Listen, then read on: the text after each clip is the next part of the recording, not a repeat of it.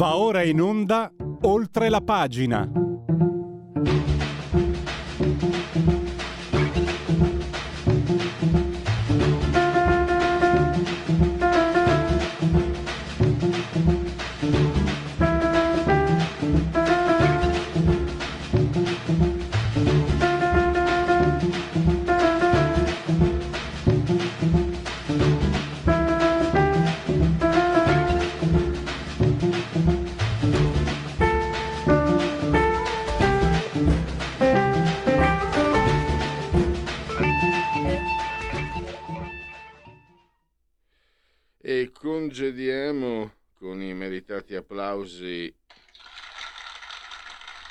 Meravigliosa sigla di oltre la pagina di Radio Libertà. E eh, andiamo subito, iniziamo subito con il primo ospite, perché parleremo di giudici e di giustizia, di magistrati e come introdurre. Gli italiani a votare la riforma della giustizia non ci vanno. A pensare che la giustizia debba essere riformata lo pensano ancora di più, sempre di più. E questo è un rebus. Vediamo se ci aiuta Arnaldo Ferrari Nasi, sociologo di analisi politica, proprio una sua indagine demoscopica ha eh, mostrato che tre quarti degli italiani praticamente, eh, pensate, vogliono anche i test attitudinali, i test psicologici. Eh, Castelli, Roberto Castelli, allora guardasigilli, ancora un po' lo mettevano in galera per averlo per averlo pensato. Adesso tre quarti degli italiani dicono per favore eh, guardate un po' come gli funziona il cervello quella gente lì perché è meglio per tutti, visto la materia che maneggiano. Ho parlato a modo mio, invece adesso arriva la scienza di Arnaldo Ferrari Nasi che ci porta i numeri e l'analisi e l'indagine. Benvenuto dottor Ferrari Nasi, grazie per essere qui con noi. Buongiorno a lei e agli ascoltatori, eccoci, ci, ci ridacchiamo. eh sì, ma perché eh, quando, quando, Castelli sulle affermazioni di Berlusconi e poi anche, e poi anche quando si parlò del giudice quello con i calzini azzurri, no? cioè, eh, dopo vennero fuori dei putiferi, dei, critiche in tutti i modi, io subito sondaggiai sul tema e venne fuori che il 53% degli italiani, parlo del 2009 o 2008, non mi ricordo perfettamente, eh, dicevano che i magistrati, visti che la responsabilità che hanno, dovrebbero essere periodicamente controllati a livello psicologico. Adesso questo dato sale al 72, ecco, quindi mh, non si scappa, anche perché è stata la, valutazio- la valutazione no, dell'operato della magistratura una delle cose più contestate eh, nella riforma, insomma. Eh, ma tutte, tutte le, queste corporazioni, eh, sono, eh, nessuno vuole essere giudicato, solo, solo, solo il mercato giudica, no? cioè chi, chi, chi diciamo, ha a che fare con il mercato, come lei con gli ascoltatori, il venditore di pane, cioè il panettiere con i passanti che comprano dal suo panificio piuttosto che da un altro, eccetera, eccetera, io che faccio le gare con altri fornitori di servizi per eh, ricerche, insomma, ricerche cose del genere, quindi mi confronto e chi è meno bravo, voglio, voglio dire, perde. Però invece certe categorie non possono essere toccate, invece vanno toccate come, secondo la mia opinione, e secondo anche l'80% degli italiani. E prima di eh. entrare nel merito, mi, per, mi, mi, permetta una curiosità, sentendola parlare, lei è sociologo, questo, la tematica ci siamo già eh, confrontati qui da questi microfoni, un suo parere mm. per una mia curiosità, non so se lei abbia avuto modo di pensarci, insomma negli Stati Uniti eh, se non hai i soldi per l'avvocato d'ufficio ti verrà dato un avvocato, diciamo, un algoritmo un algoritmo che valuterà le leggi e poi le, le proposte di difesa.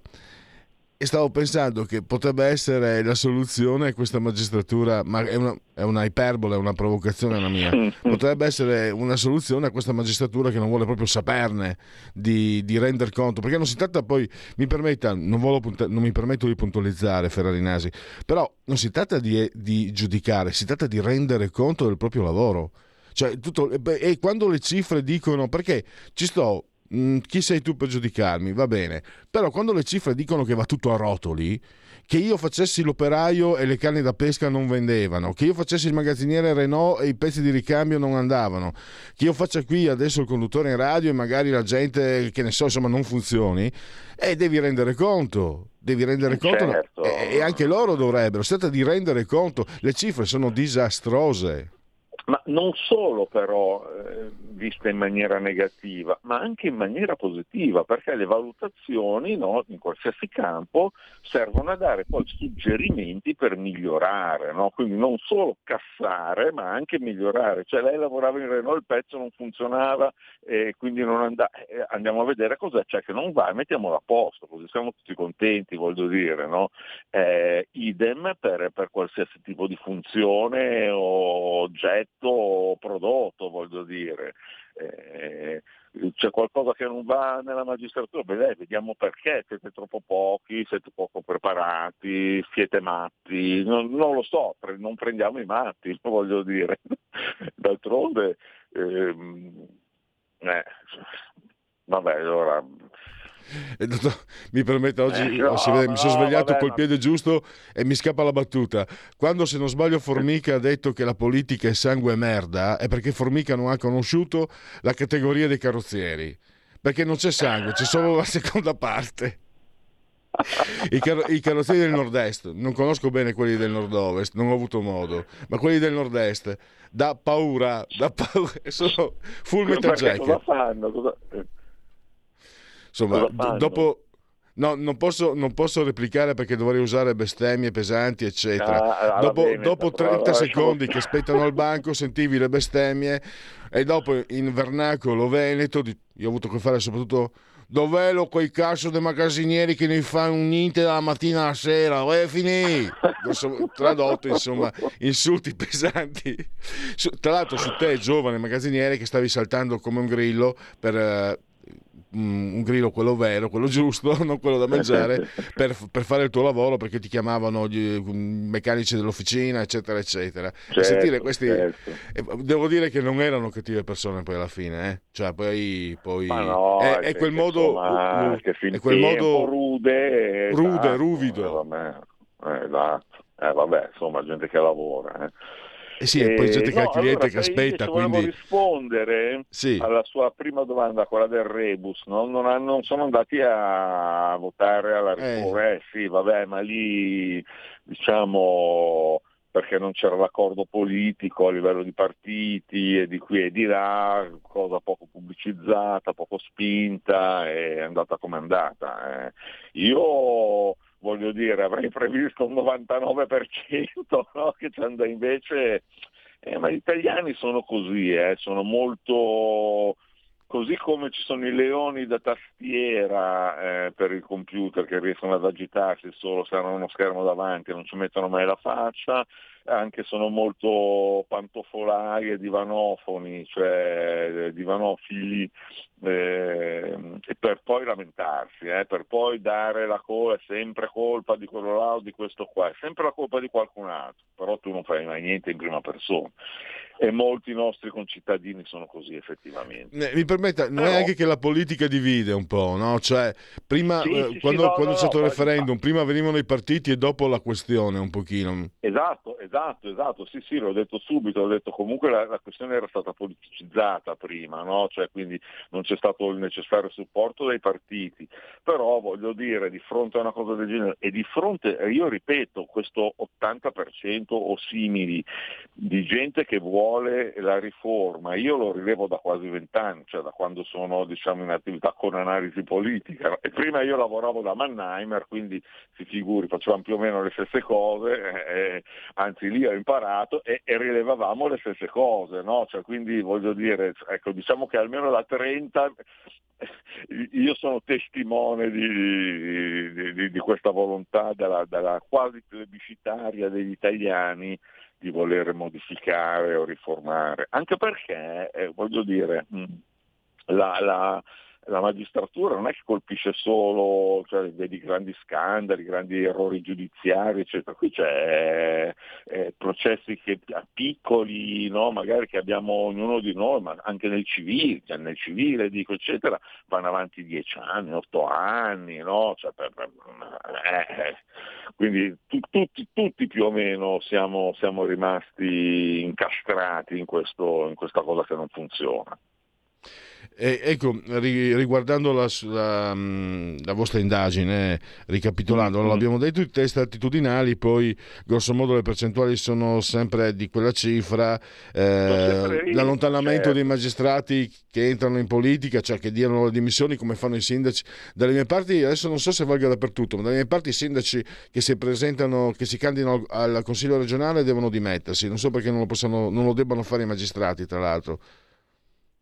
Ma allora, eh, la riforma Cartabia effettivamente ha accolto un po' questo, forse l'unica che praticamente non si dimettono perché la Costituzione, a parte che le leggi costituzionali possono essere cambiate, comunque garantisce poi ad un eletto la possibilità di, di, di, di riavere il proprio lavoro, cioè il sindaco è un eletto che va a fare il consigliere regionale è, è, o, o, il deputato eh, una, sono due funzioni elettive, mentre questa è un lavoro che va a fare il, diciamo, una funzione elettiva, deve tornare, ha diritto di tornare al proprio lavoro. Giusto, ma la, eh, la, la riforma che Cartabia, per quanto criticata in moltissime altre parti, su questo quando dicono basta le porte girevoli è che il giudice ritorna ma non ha più poteri giudicanti, cioè lo mettono diciamo in funzione amministrativa.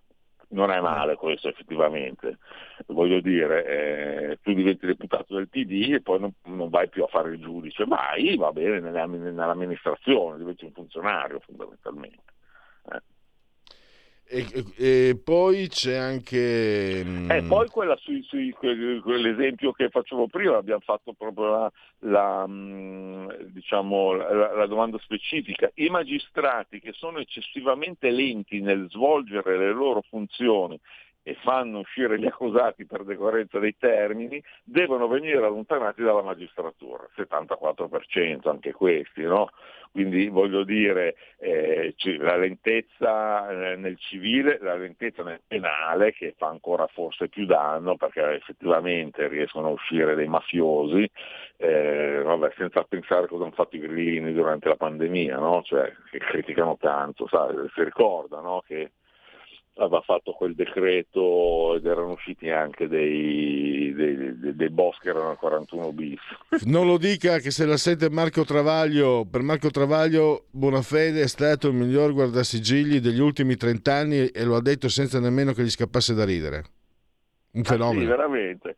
Sì, sì, l'ho scritto. Vabbè, ognuno, l'ho scritto. Deve, ognuno, Deve, mantenere il proprio ruolo. Questo, io credo che su certe cose non ci credano più neanche loro, eh, voglio dire. No, no, non che anche dalla parte diciamo, dei nostri tante volte sia diverso, però, però lo, davanti a certe evidenze, uh, certi giornalisti soprattutto, però vede, certi politici. Mi scusi, un'osservazione. La sinistra è dalla, sempre più incoerente della destra in linea di massima, no? cioè, perché la destra sì. comunque fondamentalmente ragiona col buon senso, cioè alla base della politica di destra c'è il buon senso, no? che poi possono esserci delle migliorie. Quindi alla fine è più difficile coglierti in fallo, mentre in fallo, ma anche in buona fede, voglio dire, mentre nella sinistra c'è sempre prima l'ideologia, no? cioè se il mondo eh, non è come vuoi tu, è sbagliato il mondo. Allora ragionano così. E quindi è chiaro, che, che, ogni tanto vengono fuori degli strafalcioni, no? cioè dei, dei, dei, delle incoerenze mostruose. No? Eh, e, infatti... e, e, loro devono, continuano, continuano però magari a tenere alta la bandiera. No? Ma di fatti, eh, Ferrari Nasi, proprio su, anche sul giornale dove pubblica lei, mi è capitato di leggere delle critiche alla riforma Cartabia e anche sì, su altri certo. giornali non faccio nomi di centrodestra, diciamo. Invece sul Fatto Quotidiano, se gli tocchi, cioè Bonafede ma anche Lazzolina, Lazzolina non sta a toccargliela, aveva falsificato in modo clamoroso il, lo studio per diventare preside, la dico in sintesi, e hanno scomodato un professore di diritto costituzionale per difenderla dopo che avevano messo in, in croce la, la Mariana Madia per infinitamente meno. Poi quando Lazzolina è andata con Di Maio, allora le hanno rovesciato addosso l'inferno. È questo che eh, ecco, da questa, dalla, diciamo, lei, usiamo la prima persona plurale, dalla nostra parte queste brutte scene almeno insomma sono piuttosto rispa- ce le risparmiano, ce le risparmiamo e ce sì. le risparmiano, loro no. Sì, sì, sì, sì. Comunque, insomma, anche... io spero che in qualche modo si riesca a fare, perché cioè, allora, dal punto di vista rimango nel mio, no? quindi insomma quello che vede i dati, io vedo dei dati così, come, come quest'ultimo sondaggio li vedo da, da quasi vent'anni, cioè da quando io mh, mm, mi occupo in prima persona di, di, di, di, questo tema, di far sondaggi. Cioè, mh, eh, anche su, su, sulla riforma del CISMA, giustamente i giudici, i, i, i giudici, dovrebbero essere controllati da un organo indipendente, eh. non composto da altri magistrati loro colleghi, cioè è chiaro, no? Eh, perché, perché cane non mangia cane, no? Cioè, eh, ovviamente, e anche qui abbiamo percentuali sopra il 70%, voglio dire, di, di accordo, no? Quindi, bisogna trovare una soluzione, insomma, in qualche modo. Speriamo che, che, che vada in porto, almeno con, con questo, questo, governo. Che intanto insomma, che...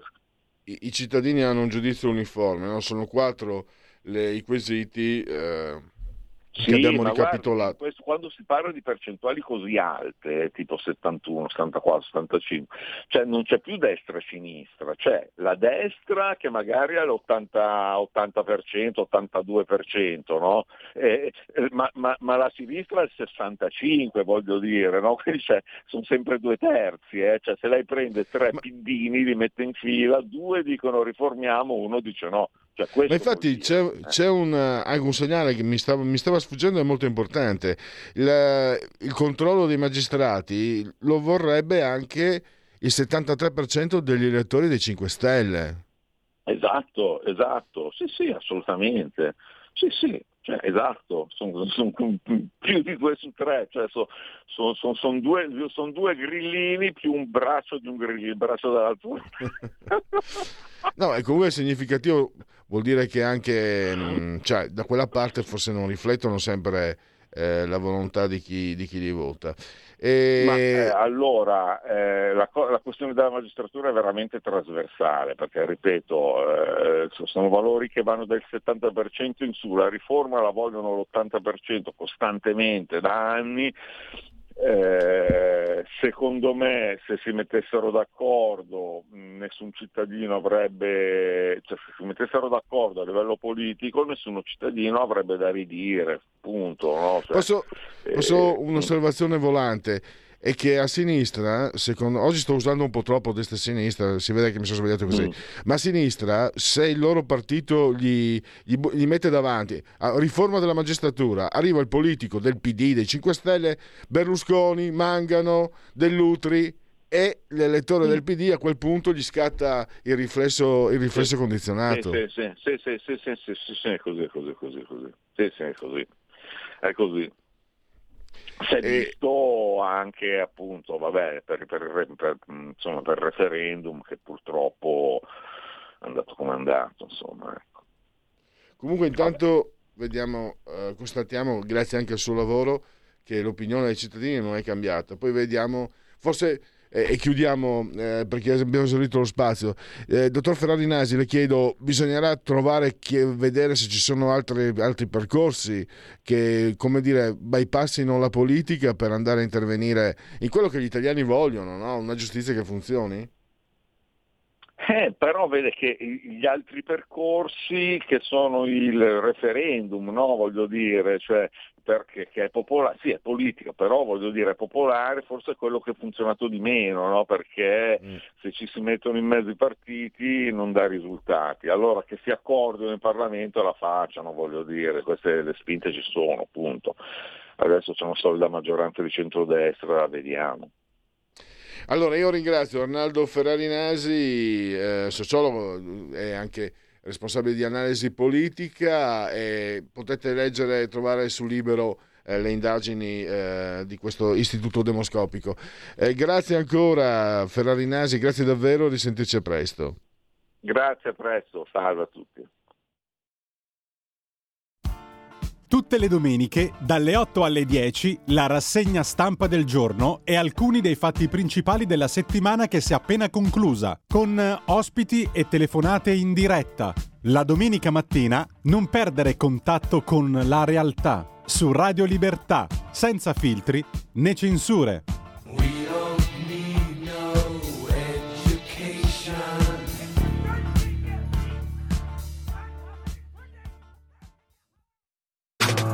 Stai ascoltando Radio Libertà. La tua voce libera, senza filtri né censura. La tua radio.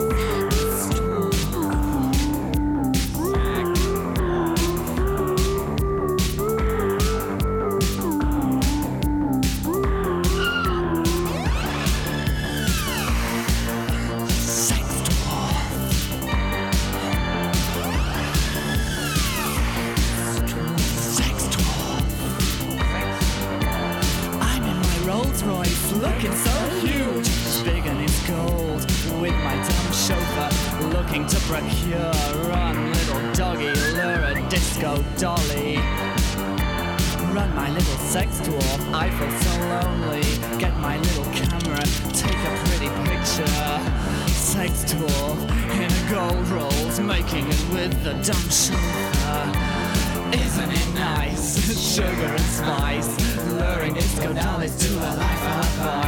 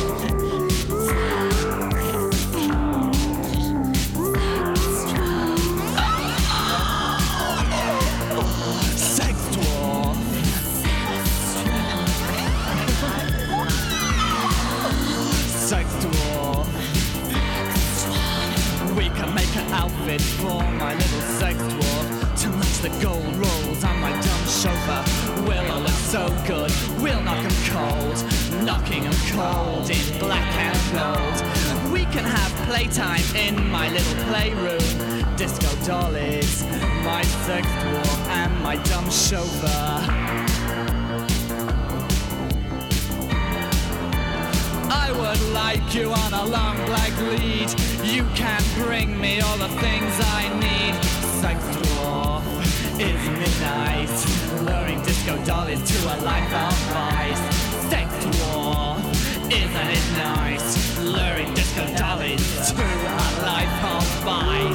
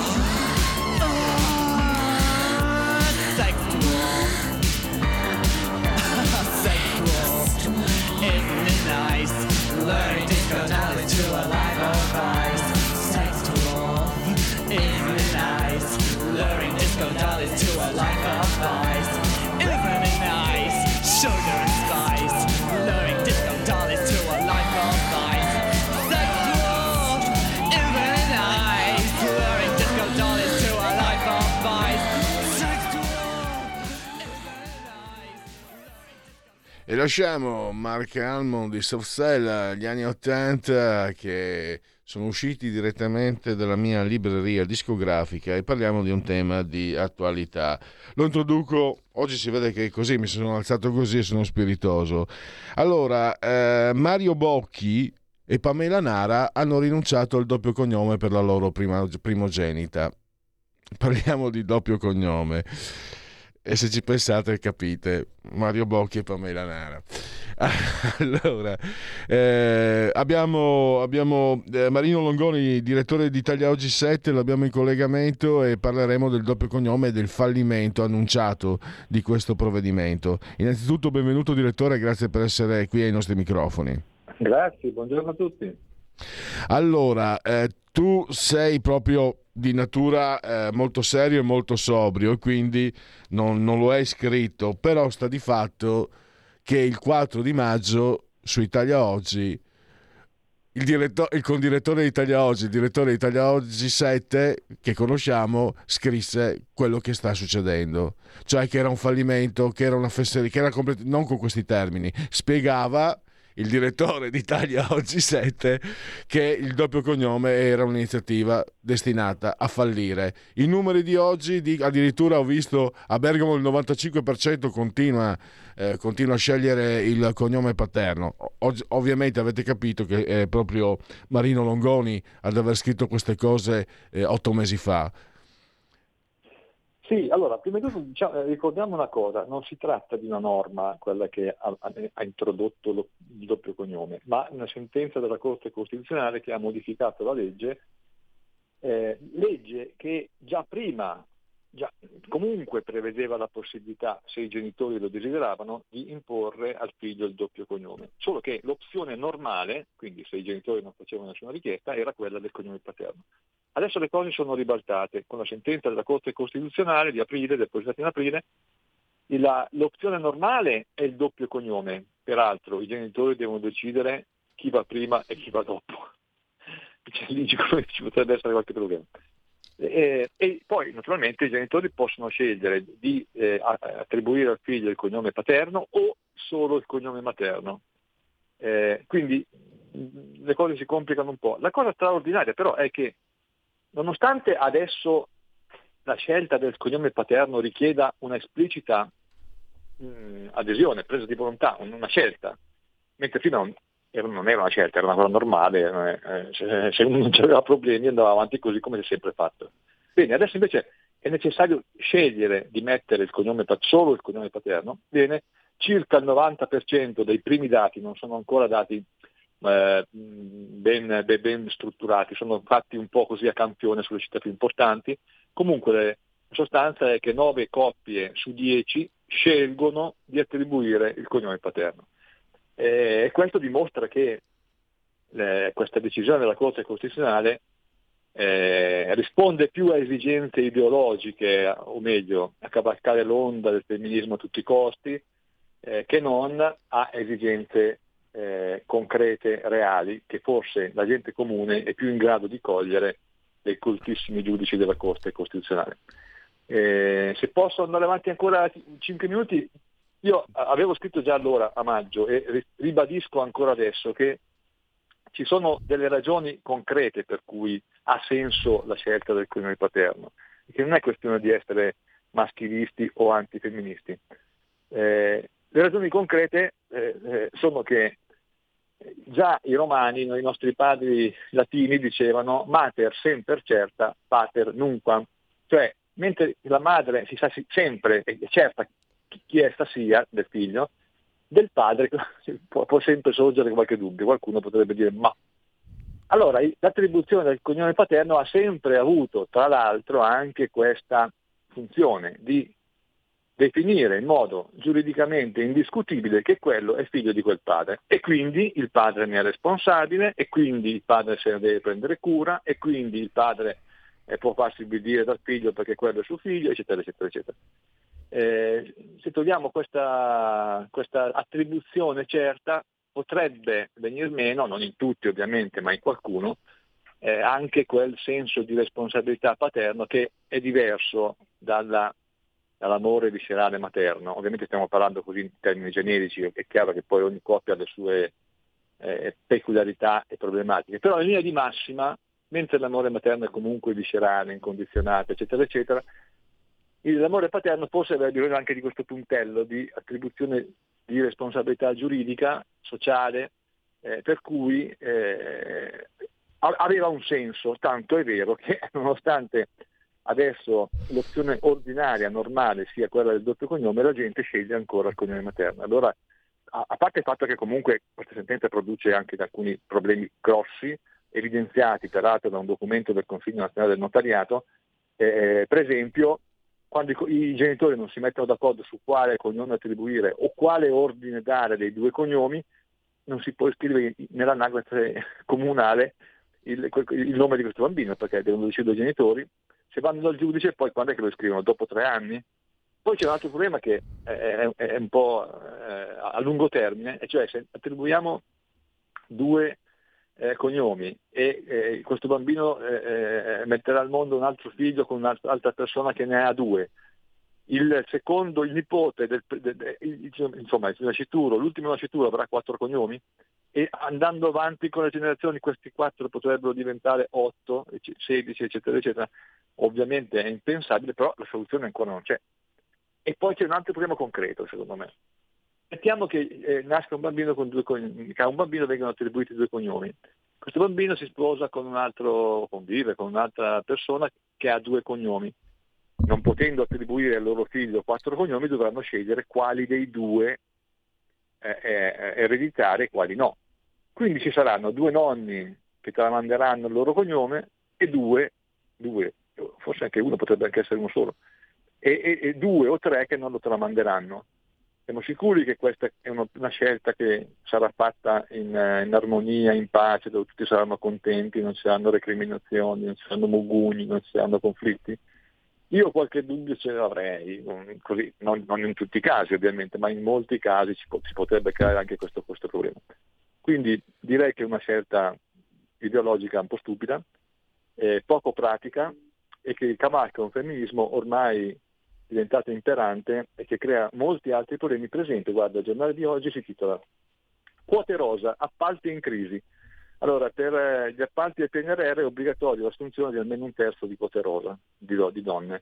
Il problema è che in edilizia le donne non ci sono, non ci vogliono andare e non ci vogliono essere. Come fanno le, le aziende edilizie ad assumere un terzo di donne se le donne non vogliono andare a fare il muratore, il idraulico, il bianchino, eccetera, eccetera?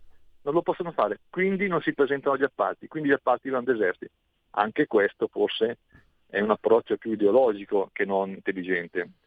Però a dire sì. queste cose oggi si rischia di passare per eh, maschilisti. Eh? No, stavo dicendo, ne avevamo parlato una delle ultime volte, il famoso UCAS, l'ufficio complicazioni affari semplici, sembra che, mm, che, sia, che, che sia alla base di tutto ciò. L'altro, guarda, eh, sono anche mm, fa, fammelo dire no, pubblicamente, sono contento perché rimedio. Io ero rimasto colpito dalla tua analisi sul fatto che l'attribuzione del cognome del padre andasse in qualche modo a equilibrare mater semper certam, pater nunquam, eccetera. Mi aveva colpito e volevo sentirti, solo che poi... Eh, giorno per giorno si scelgono gli argomenti e poi ce ne sono stati altri che, so, che hanno sopravanzato diciamo in, in ordine gerarchico di, di, di, di appartenenza alla cronaca e quindi mi era rimasto, devo dire, mi era rimasto il, uh, il cruccio di non poter, uh, di non aver parlato con te di questo, perché è una spiegazione che mi aveva colpito e secondo me è molto, molto valida. E un'altra cosa c'è che mh, anche nell'articolo uh, riepilogativo di Italia Oggi 7 si spiega, anche il fatto che ci potrebbero essere fratelli con cognomi diversi, anche questa è un'incongruenza eh, che insomma, fratelli con cognomi diversi, io sarò l'antica, ma mi sembra una cosa che non si può vedere. No, non si può vedere e, e effettivamente con lo spazio delle famiglie di questi tempi è un'ipotesi non proprio rara da verificarsi. Quindi da un certo punto di vista è, è ovvio che il legislatore dovrà intervenire su questa materia, peraltro l'ha chiesto anche la Corte Costituzionale che intervenga a mettere ordine, perché così come siamo adesso i, notai, i notai hanno evidenziato diversi problemi, tra cui anche questo. Eh, speriamo che il legislatore intervenga cum uh, grano salis, come si diceva una volta, e rimetta un po' di ordine. Eh, cioè, se io fossi legislatore, avendo visto che il 90%, il 90% delle coppie almeno sceglie deliberatamente di attribuire il cognome paterno, metterei come opzione ordinaria, normale, quella del cognome paterno e come, tutte, e come opzione libere tutte le altre. Quindi se c'è un motivo per cui i genitori non vogliono attribuire solo il cognome paterno, ne vogliono attribuire doppio, oppure solo materno, oppure quello, quello che volete voi, fate quello che volete voi. Però quella normale, secondo me, dovrebbe rimanere questa.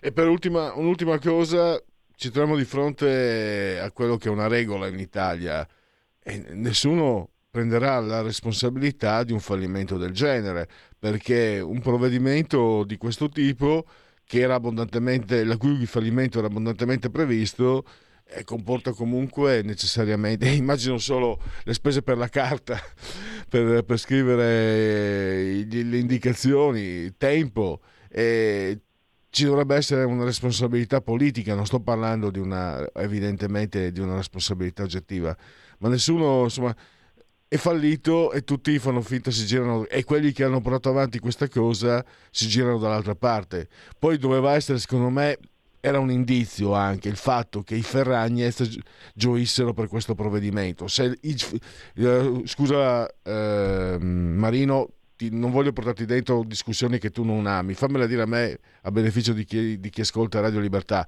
Se tu vedi che i Ferragnez esultano per qualcosa e tu devi, devi capire che qualcosa necessariamente è, è sospetto di essere sbagliato. Questo adesso volevo, si vede che oggi proprio voglio essere spiritoso, però è un fatto. Eh, la prossima volta che verrà preso un provvedimento e che Marino Longoni scriverà guardate che non funziona, io mi ricordo anche che Marino Longoni aveva detto che era un fallimento il reddito di cittadinanza e lo disse qui, ci chiamavamo ancora Radio Padania, la Lega era al governo e, e lui comunque disse guardate che eh, per me non funzionerà.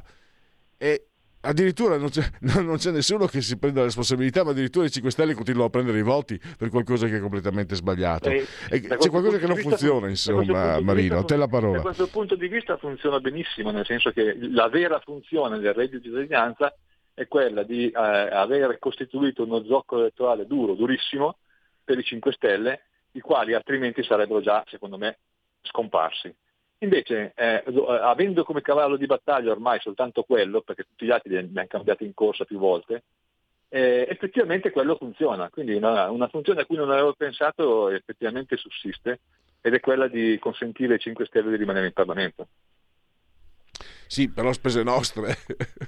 Marino, spese no, nostre non, non va bene. Cioè, stiamo un po' esagerando perché in effetti eh, secondo me invece questo ministro del lavoro, Marina Calderone, eh, sta adottando una, una, linea molto equilibrata, cioè la linea sembra essere quella di eh, mantenere il reddito di cittadinanza o qualcosa di simile quando una persona non può lavorare, eh, ricordiamoci che ci sono persone che per vari motivi, malattie, condizioni particolari, eccetera, non sono in grado di lavorare, e quindi non sono in grado di, produrre, di, mantenersi e in questo caso è evidente che il reddito di cittadinanza ha una funzione precisa. E invece toglierlo a quelli che possono lavorare, magari lavorano pure in nero e che ne, ne, ne, ne beneficiano proprio uh, sulle spalle degli altri. Eh, è una linea che mi sembra giusta, correttissima e speriamo che abbiano la forza per portarla avanti. Benissimo, chiudiamo eh, con eh, queste dichiarazioni del direttore di Italia Oggi 7, Marino Longoni. Grazie direttore e a risentirci presto. Grazie a voi, buona giornata. Segui la Lega è una trasmissione realizzata in convenzione con La Lega per Salvini Premier. Allora, eccoci qua. Sono sul sito legaonline.it, eh, scritto legaonline.it. Segui la Lega. Prima che la Lega seguisca te alla Pellegrina, è corretto, è sintassi corretta. Dio, io speravo fosse un'invenzione, una creazione, una licenza poetica, invece è grammatica giusta. Prima che la Lega seguisca te, o prima alla Pellegrina, o prima che la Lega segua te alla Marciana. Eh, legaonline.it, scritto legaonline.it, molte cose si possono fare, iscriversi. Alla... Beh, innanzitutto ricordarvi che il 12 e il 13 febbraio si vota in Lombardia e nel Lazio, mi raccomando, perché qui poi li leggerò, no? i sondaggi danno vittoria a mani larghe, ecco, non, eh, non facciamo...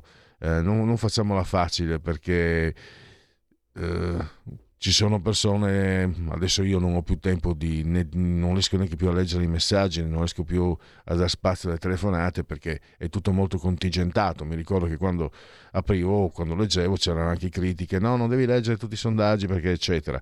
Io ho detto, me l'hanno detto anche, mi hanno confermato addetti ai lavori, leggerli tutti è il modo migliore per darsi un'idea tendenziale e io vedo che c'è un po' troppa manica larga nei confronti del centrodestra. Diciamo che un po' di puzzetta di bruciato la sento, quindi mi raccomando il 12 e il 13 um, votate fate, la, fate, ciò che ritenete più, più giusto e più utile per la qualità della vostra vita. E, eh, andiamo avanti, potete poi anche iscrivervi alla Lega Salvini Premier, è molto facile, lo si può fare versando 10 euro anche tramite PayPal, PayPal, PayPal, senza nemmeno vi sia la necessità che siate iscritti a PayPal, PayPal, PayPal.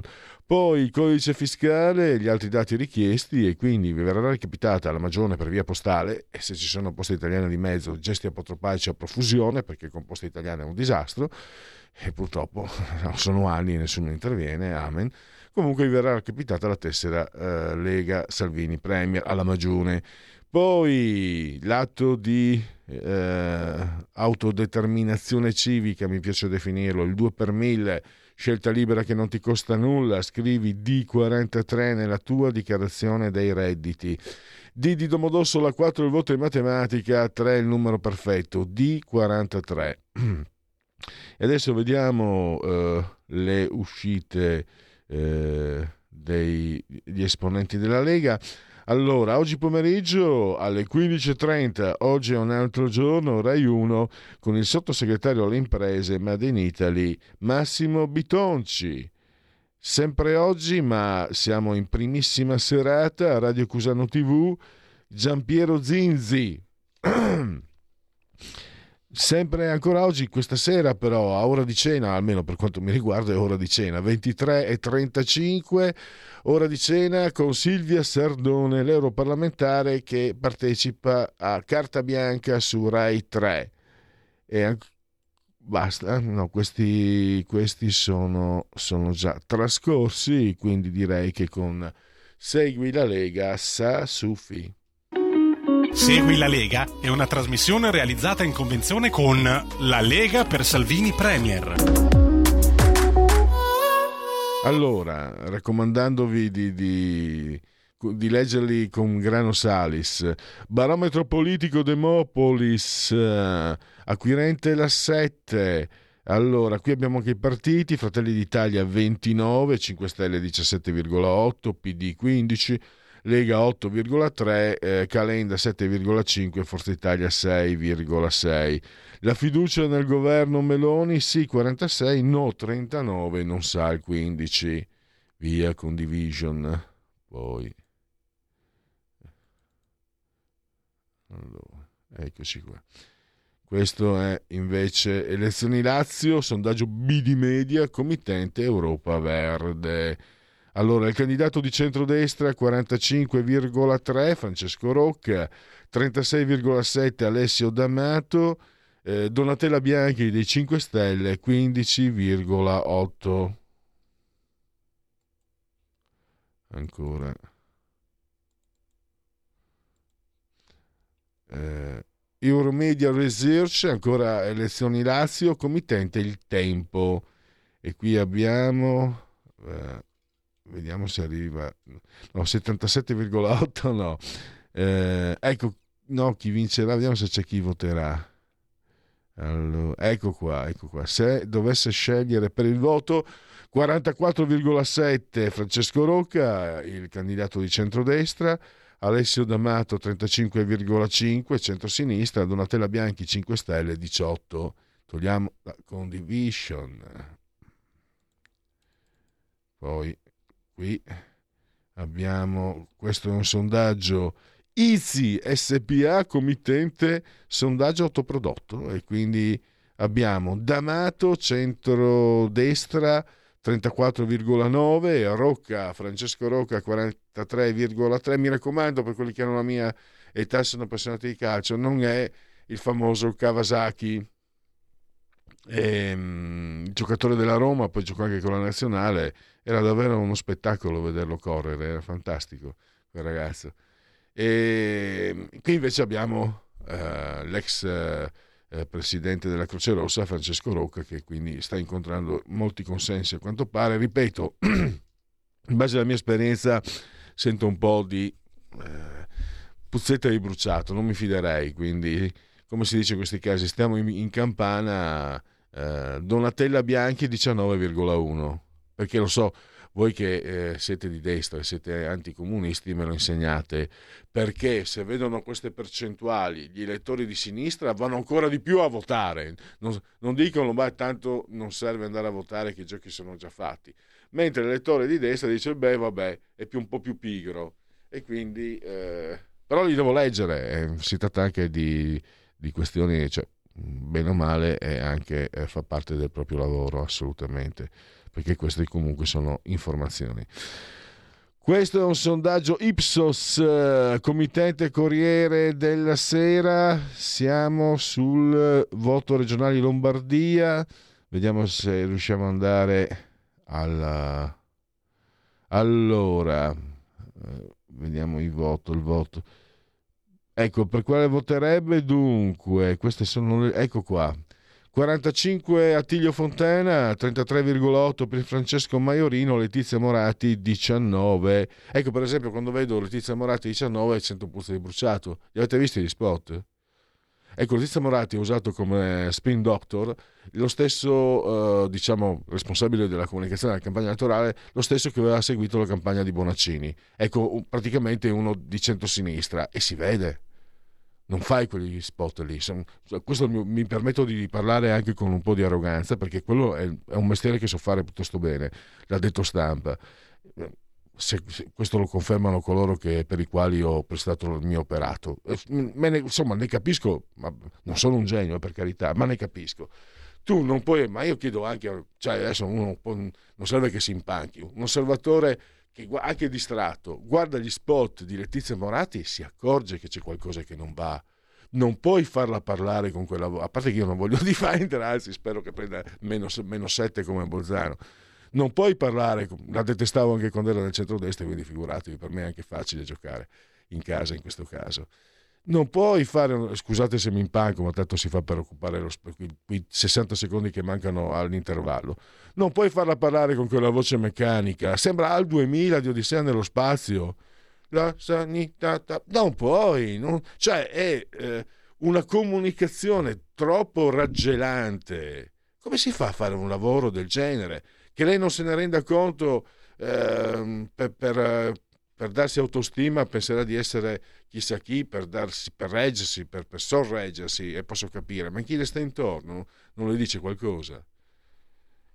A me certe volte se fosse qua Marco Pinti lui giocherebbe contro altare e direbbe sì, lui prenderebbe le sue parti perché la, la vedrebbe come vittima di qualcuno che la sta raggirando. E io gli direi, ho sentito racconti sulla villa di Letizia Moratti qui in centro Milano di cose che noi umani non possiamo neanche immaginare, quindi non si può avere tanta pena di una ricazza del genere. Um, ho ancora un minuto, ho perso tempo. Ecco, vedete, sono campione europeo di perdita di tempo. Questo è un sondaggio Euromedia Research commissionato da RAI porta a porta. Eh, allora, ah no, questo è in generale. Allora, abbiamo intenzioni di voto, le primarie. Fratelli d'Italia 29,1, PD 17,2, 5 Stelle 17, eh, Lega addirittura 7, no, Lega 8,5, 7,6, eh, Forza Italia e mm, invece eh, Azione Calenda 8,6, primarie PD Bonaccini 54, Schlino 18, Cooperlo 7,8, De Micheli 6,3 e poi ancora Eh, le intercettazioni telefoniche vanno regolamentate per il 46%, vanno mantenute ma per i reati più gravi 16,2%. Eh, e poi abbiamo esiste un abuso delle intercettazioni sì per il 40%, no per il 39,3%, il 20% non sa, non risponde, la fine del conflitto vicina per l'8,2, lontana per il 78,2, favorevole all'invio di armi, favorevole al 39,9, contrario il 52, eh, favorevole all'ingresso della Nato della, dell'Ucraina, favorevole il 16,2, contrario il 68,5. Cosa hanno fatto quei poveri ucraini? Eh, il conflitto tra queste vie qual è la più la più utile è negoziare con i russi 32,5, ridurre il sostegno militare 24,9, entrare in guerra 10,2. Entraci te in guerra, eh, entraci te. E poi cosa si augura? Negoziare 38,2, ridurre il sostegno 25,2, entrare in guerra 8,4. Entrate, entrate. Pre- accomodatevi. Eh, io vi aspetto qua. Time out. Quotidiano di Sicilia, il quotidiano d'Italia, l'informazione che ribalta i luoghi comuni, una vera visione dei fatti, l'Italia vista da sud. Ogni siciliano che vive in Italia e nel mondo è una risorsa, è protagonista della crescita della nostra nazione. Dai forza alla crescita della nostra isola, abbonandoti al QDS digitale più archivio a soli 99 euro annui. Quotidiano di Sicilia, il quotidiano d'Italia una scelta di valore.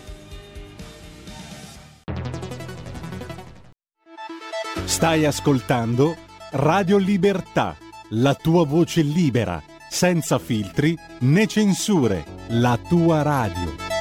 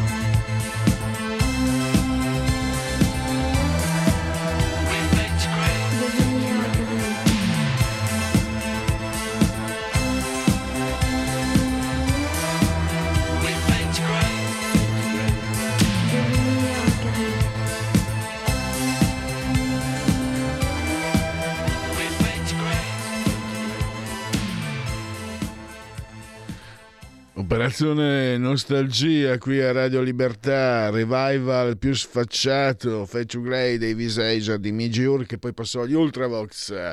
Anche questa è farina della mia libreria discografica. E adesso invece, però, torniamo seri. Beh, la musica è comunque una cosa seria. E eh, andiamo incontro all'ennesimo episodio controverso, anche peggio per come lo definirei io, del, del politicamente corretto. Addirittura, addirittura eh, c'è questa giornalista, scrittrice Rhiannon Yussi Coslet che si sente in colpa per il possesso di libri. Li regala. Non solo, quelli che lei, in un delirio di onnipotenza evidentemente, ritiene sbagliati, li getta nel, nel riciclaggio per evitare che qualcuno possa leggerli, perché lei dall'altissimo sa che cos'è bene e che cos'è male.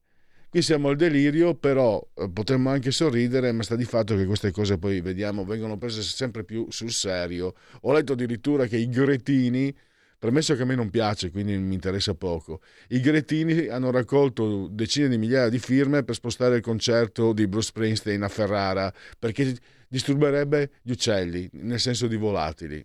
Quindi uh, la giunta di Ferrara, che è leghista, ha detto non se ne parla, il boss suona dove deve suonare e ci mancherebbe. A me non piace, ma ho grande rispetto per, uh, per il valore di Bruce Springsteen.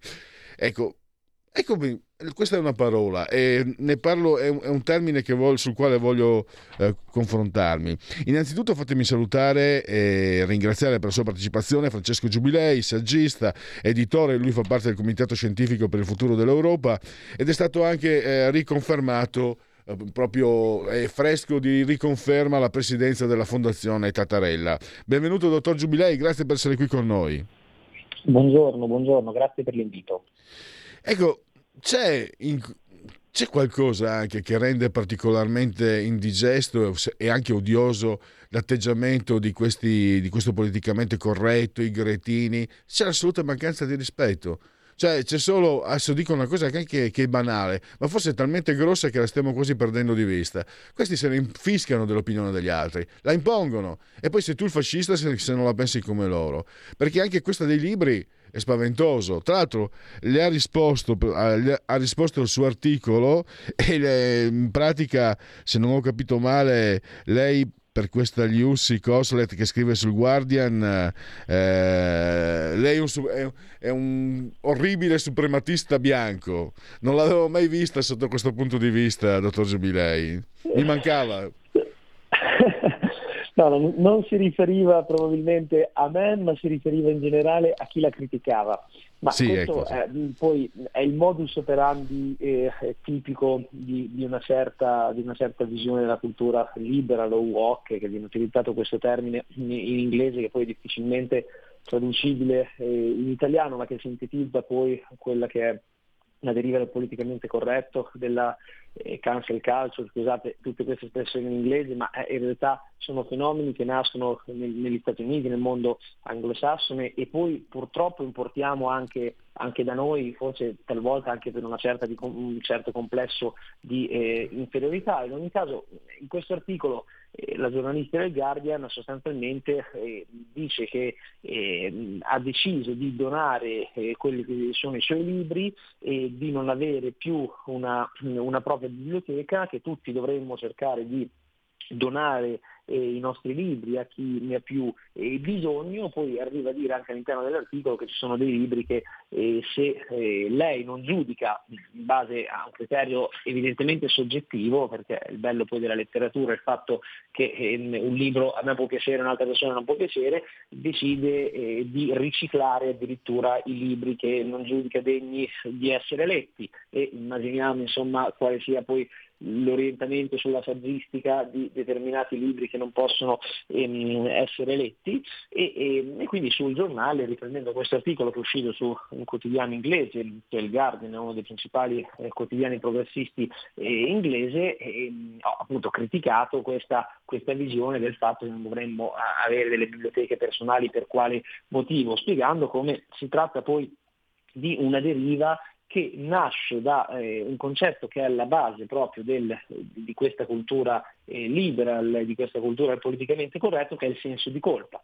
Cioè il senso di colpa che eh, ci porta a dire l'Occidente, eh, l'Europa che per anni ha fatto il colonialismo mm, in, in, Africa, oggi deve avere il senso di colpa e questo senso di colpa ci porta poi a buttare giù le statue, questo senso di colpa ci porta a negare la nostra cultura e questo concetto del senso di colpa mm, tocca mm, in un'escalation crescente, adesso tocca i libri per cui il senso di colpa è quello del dover possedere i libri, cioè il fatto che noi possediamo dei libri, abbiamo un qualcosa che, che, che è nostro, c'è qualcun altro che magari non, eh, non ce li ha, noi dobbiamo eh, dare appunto anche i nostri libri, che è un, un'assurdità totale e completa. Bene, nel momento in cui è uscito con questo articolo, che è evidentemente una, una stupidaggine come, eh, come, tesi, è stata ovviamente criticata da una serie di, eh, di commentatori, di persone che hanno ritenuto la sua tesi eh, assurda e per ehm, rispondere a queste persone le detto no, non è vero niente che io sono walk, non è vero che io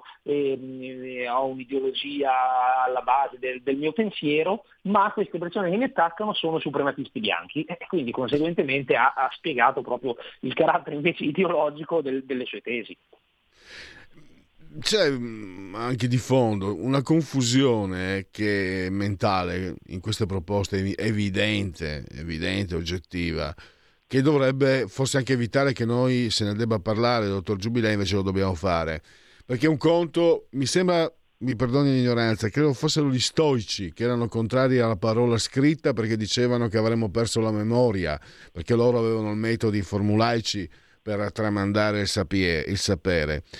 Il. Io che vengo dal Mesozoico, quando ero ragazzino a scuola dell'obbligo, avevo maestro insegnanti, all'epoca costavano cari i libri, e portavano loro i, i, i loro libri e li davano magari ai ragazzi meno obienti, ma era un invito poi, nel momento in cui fossero economicamente possibilitati a comprare, a leggere, cioè non era un invito a comprare libri, a leggere libri. Qui vedo una confusione perché non, non, non, riesco a capire neanche cosa vuole questa signorina. Vuole che non, che non, leggiamo, vuole che non possediamo i libri, ma se non possediamo i libri allora è sbagliato possedere quals, qualsiasi cosa. Eh, dove, dove, mm, cioè, dove, dove, si vuole andare? Dov'è l'indirizzo? Dov'è la fine? Dov'è il traguardo? Una, una, un comunismo utopico eh, che è già stato che è già fallito nella storia. Questo che, non, che mi manca di capire.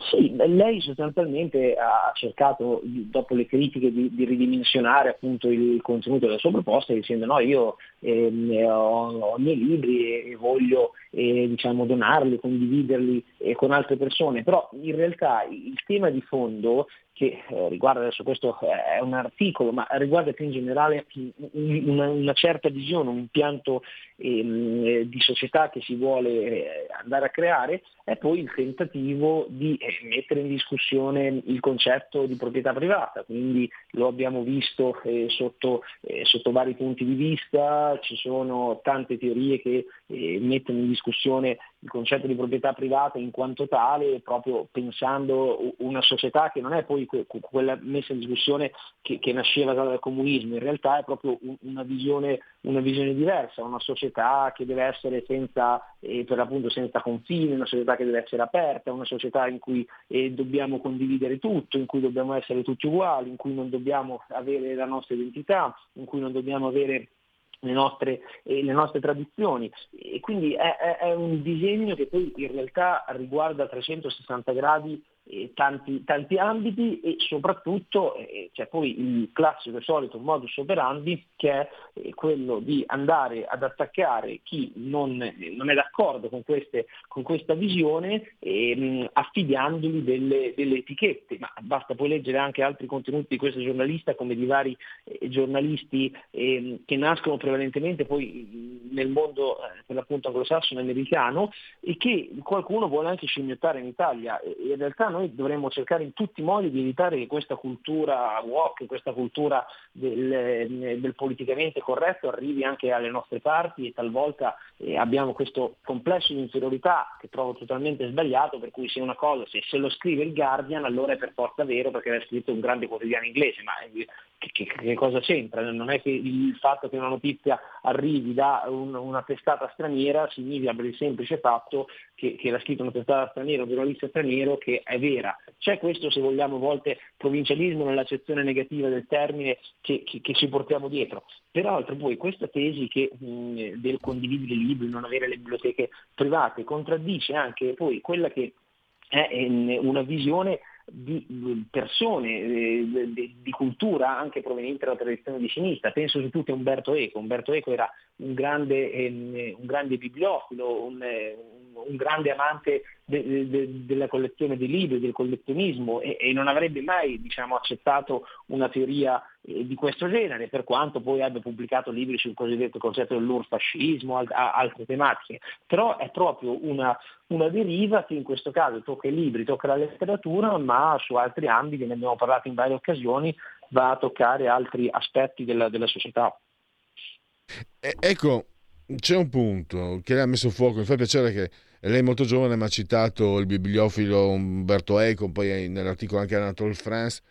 Eh, vedo anche un, un'aridità che non so se sia a questo punto solo eh, sia intrinseca di questo pensiero walk o se sia figlia dei tempi. Perché, ho detto, vengo dal Mesozoico, i libri io a casa ho una discreta biblioteca, non sono una persona colta, però tanti libri. Eh, nel confrontarmi con questi libri c'è, c'è, il piacere anche non solo delle emozioni che ti ricordi nel momento in cui li hai letti, ma tanti episodi che sono...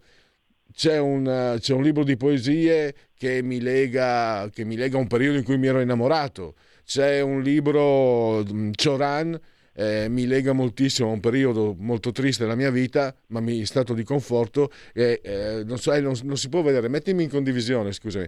Vedete, questo lo uso è eh, gli inediti di Cioran, finestra sul nulla, mi, sono testimoni qui presenti, lo porto dietro come la, la coperta di Linus.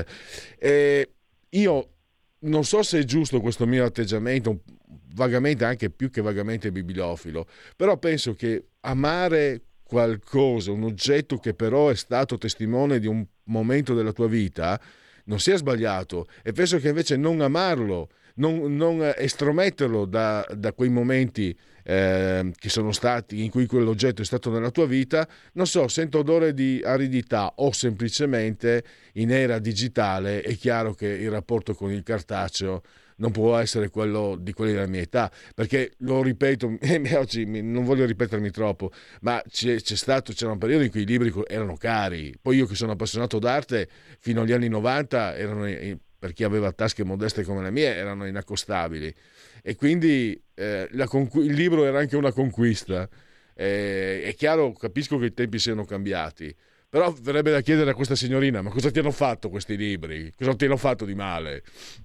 No, ma è, è, senza dubbio così. Poi c'è un valore affettivo, un valore eh, personale eh, che, che, che, ogni libro ha, che, che, è parte della nostra vita e che racconta, come diceva giustamente lei, eh, de, dei momenti particolari beh, che, abbiamo vissuto, ci porta il ricordo di, delle persone e che magari non ci sono più. I libri hanno una valenza che non è una valenza di carattere materiale, ma una valenza di carattere anche immateriale, quindi spirituale, culturale, e per questo privarsene è, fare, è, quasi privarsi di una parte di se stessi ed è già di per sé sbagliato, ma è proprio sbagliato poi la tesi alla base del, del, mm, dell'articolo, cioè dire doni i miei libri per, a, eh, per, aiutare gli altri, per chi ne ha più bisogno, che è un modo mm, di, di dire cerco di eh, aiutare i non lettori a leggere, ma non è così che si risolve la, ehm, la problematica del, eh, del del fatto che vi sia una parte della popolazione che non legge libri, non è così che, non, eh, che, che si risolve l'assenza talvolta di eh, un'educazione alla lettura, bisogna risolvere in altro modo, bisogna risolvere per esempio incrementando le biblioteche pubbliche, rendendo le biblioteche pubbliche fruibili. Molto spesso eh, le biblioteche nelle città eh, più piccole, nei paesi, hanno degli orari che non le rendono eh, fruibili, molto spesso eh, queste biblioteche eh, sono talvolta anche chiuse al pubblico, mancano gli investimenti anche in alcune parti del nostro, del nostro paese, manca un'educazione eh, alla lettura che dovrebbe essere invece compito tanto delle famiglie quanto eh, della scuola, mancano a volte delle politiche culturali che incentivino proprio ehm, l'avvicinarsi alla lettura, ma tutte queste cose che sono fondamentali, che vanno fatte perché poi un cittadino che legge è un cittadino più, eh, più, più consapevole, eh, non è che si risolvono regalando i propri libri o dismettendo quelle che sono le proprie biblioteche eh, personali, è una visione che è assolutamente utopica e, e non risolve quello che è, che è, il problema, quindi è proprio la crisi alla base dell'articolo ad essere, ad essere sbagliata. Direi che eh, questo è il il, eh, il, punto fondamentale. Un'ultima domanda, ma al peggio non c'è mai fine, cosa succederà uh, prossimamente con questa cultura uh, walk? cosa possiamo aspettare? Eh, tutto sommato a vederla al rovescio potremmo, di, potremmo, dire che è anche divertente perché mm, sinceramente sembra che se la inventino che se la inventi qualche sceneggiatore di quelli particolarmente originali sì, ogni giorno ce n'è uno, adesso oggi su, sul giornale eh, siamo usciti con, ehm, con questa eh, che riguarda poi, non sei la cultura walk, ma volevo segnalarlo ai lettori, eh, siamo usciti con, ehm, con, questa esclusiva che racconta della nuova direttiva, del nuovo regolamento che eh, verrà votato in plenaria eh, domani e dopodomani, su cui peraltro anche il gruppo della Lega e Identity Democracy eh, è contrario, che è una nuova direttiva sulla pubblicità ehm, digitale. E sostanzialmente la direttiva nasce per cercare di eh, garantire una maggiore trasparenza nella pubblicità online, cosa di per sé anche giusta, nasce come conseguenza del Qatargate per evitare che potenze straniere possano diciamo, avere delle influenze, ma per cercare, la sinistra europea, per cercare di eh, porre un freno alle, alle proprie malefatte, alle, alle, alle, tangenti prese dal Qatar e quant'altro, approva, rischia di approvare una legge che è una legge liberticida, perché sostanzialmente dietro il tema della pubblicità politica si nasconde il rischio di andare a toccare quelli che sono i contenuti digitali. Cioè questa direttiva considera pubblicità politica anche ciò che non è pubblicità, per cui se lei sul suo profilo o un ascoltatore sul suo profilo condivide un articolo con una tematica di attualità, che può essere l'immigrazione, può essere l'energia, oppure scrive un post legato a una tematica di attualità, questo articolo, questo post, secondo il regolamento europeo, è considerato un qualcosa che può influenzare politicamente. E quindi in quanto tale rischia di rientrare all'interno di una pubblicità politica per quanto sia un contenuto non, non, pagato, non sponsorizzato e rientrando come contenuto di pubblicità politica può essere diciamo, censurato dai social network o dalle piattaforme che possono quindi eh, oscurare un post. Quindi mh, è una nuova direttiva su cui veramente invito a tenere gli occhi aperti perché nasce con un intento che può essere anche un intento giusto, ma poi partendo da un intento giusto rischia di rivelarsi problematica per eh, quello che è il tema del, eh, de, della pubblicità online connessa alla politica, in generale sui contenuti, e verrà utilizzata nel 2024. Quindi se non si sta attenti, il rischio è che poi nel 2024 vengano considerati nella campagna elettorale contenuti politici tutti quei contenuti che magari hanno una visione di immigrazione di un certo tipo, che magari hanno una visione ehm, della politica con un certo orientamento e, e, quindi può davvero diventare un boomerang per il mondo identitario, per il mondo conservatore, quindi stiamoci attenti, però so che appunto in Europarlamento se ne stanno già, già occupando, ma oggi l'abbiamo in anteprima sul giornale spiegato i contenuti, sicuramente ci torneremo. Ecco, non me ne ero dimenticato, me ne stavo scordando, per fortuna lei mi ha, mi ha acciuffato il volo. Avevo anche stampato, come, come, potete vedere, io non mi vedo perché non, non, ho lo schermo, comunque avevo proprio stampato perché è molto importante la prima pagina. Ora l'Unione Europea vuole censurare la politica sui social, poi l'altra pagina, così la Commissione Europea vuole cancellare la politica dei social network. Anche questo è un tema importantissimo, eh, purtroppo non c'era tempo e spazio per trattarlo entrambi, però eh, grazie anche alla sua disponibilità, dottor Giubilei, avremo modo di ritornarci perché anche questo è un tema delicatissimo delicatissimo. Allora, loro hanno preso i soldi da Qatar, però dopo vogliono tappare la bocca a noi. Bravi. Allora, grazie ancora a Francesco Giubilei, congratulazioni per il rinnovo al, dell'incarico di presidente della Fondazione Tattarella, buon lavoro anche alla fondazione, una fondazione così importante. Grazie e a risentirci a presto. Grazie, grazie a voi, a presto. La verità è che sono cattivo, ma questo cambierà. Io cambierò. È l'ultima volta che faccio cose come questa. Metto la testa a posto, vado avanti, rigo dritto, scelgo la vita. Già adesso non vedo l'ora. Diventerò esattamente come voi. Il lavoro, la famiglia, il maxi televisore del cazzo, la lavatrice, la macchina, il CD e l'apriscatole elettrico. Buona salute, colesterolo basso, polizza vita, mutuo, prima casa, moda casual, valigie, salotto di tre pezzi, fai da te, telequiz, schifezze nella pancia, figli, a spasso nel parco, orario d'ufficio, bravo a golf, l'auto lavata, tanti maglioni, Natale in famiglia, pensione privata, esenzione fiscale, tirando avanti, lontano dai guai, in attesa del giorno in cui morirai.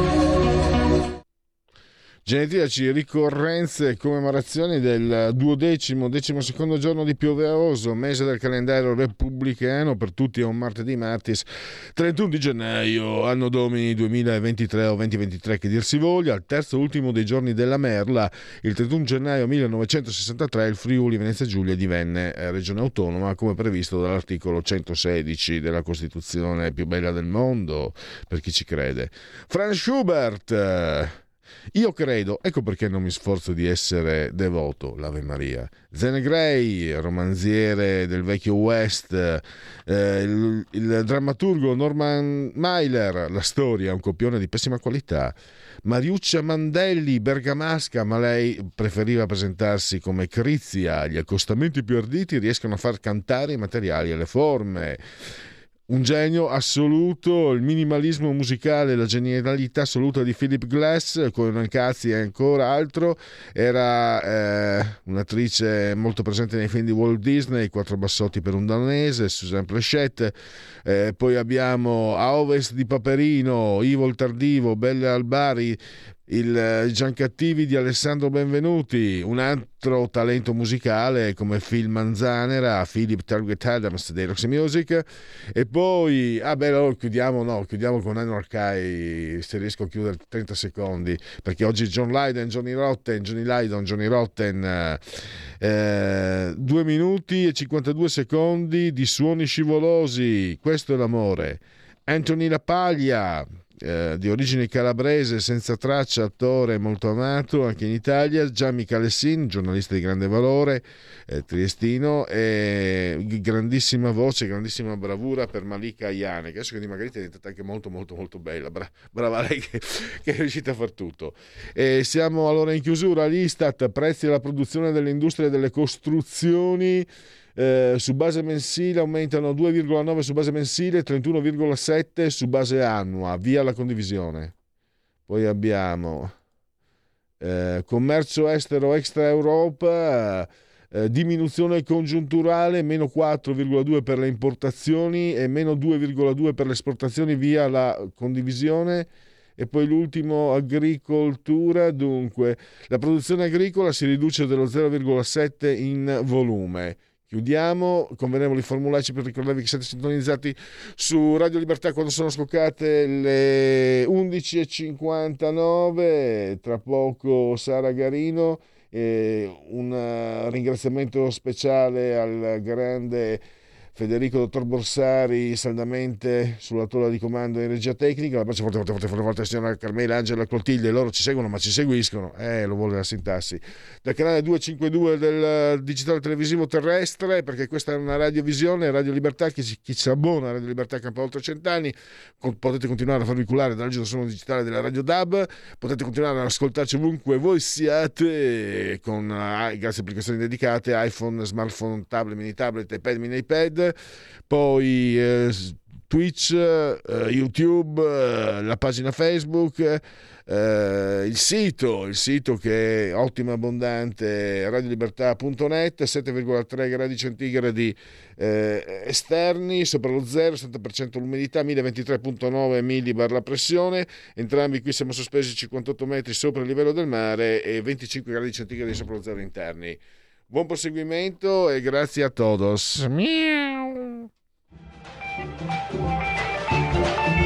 Avete ascoltato oltre la pagina.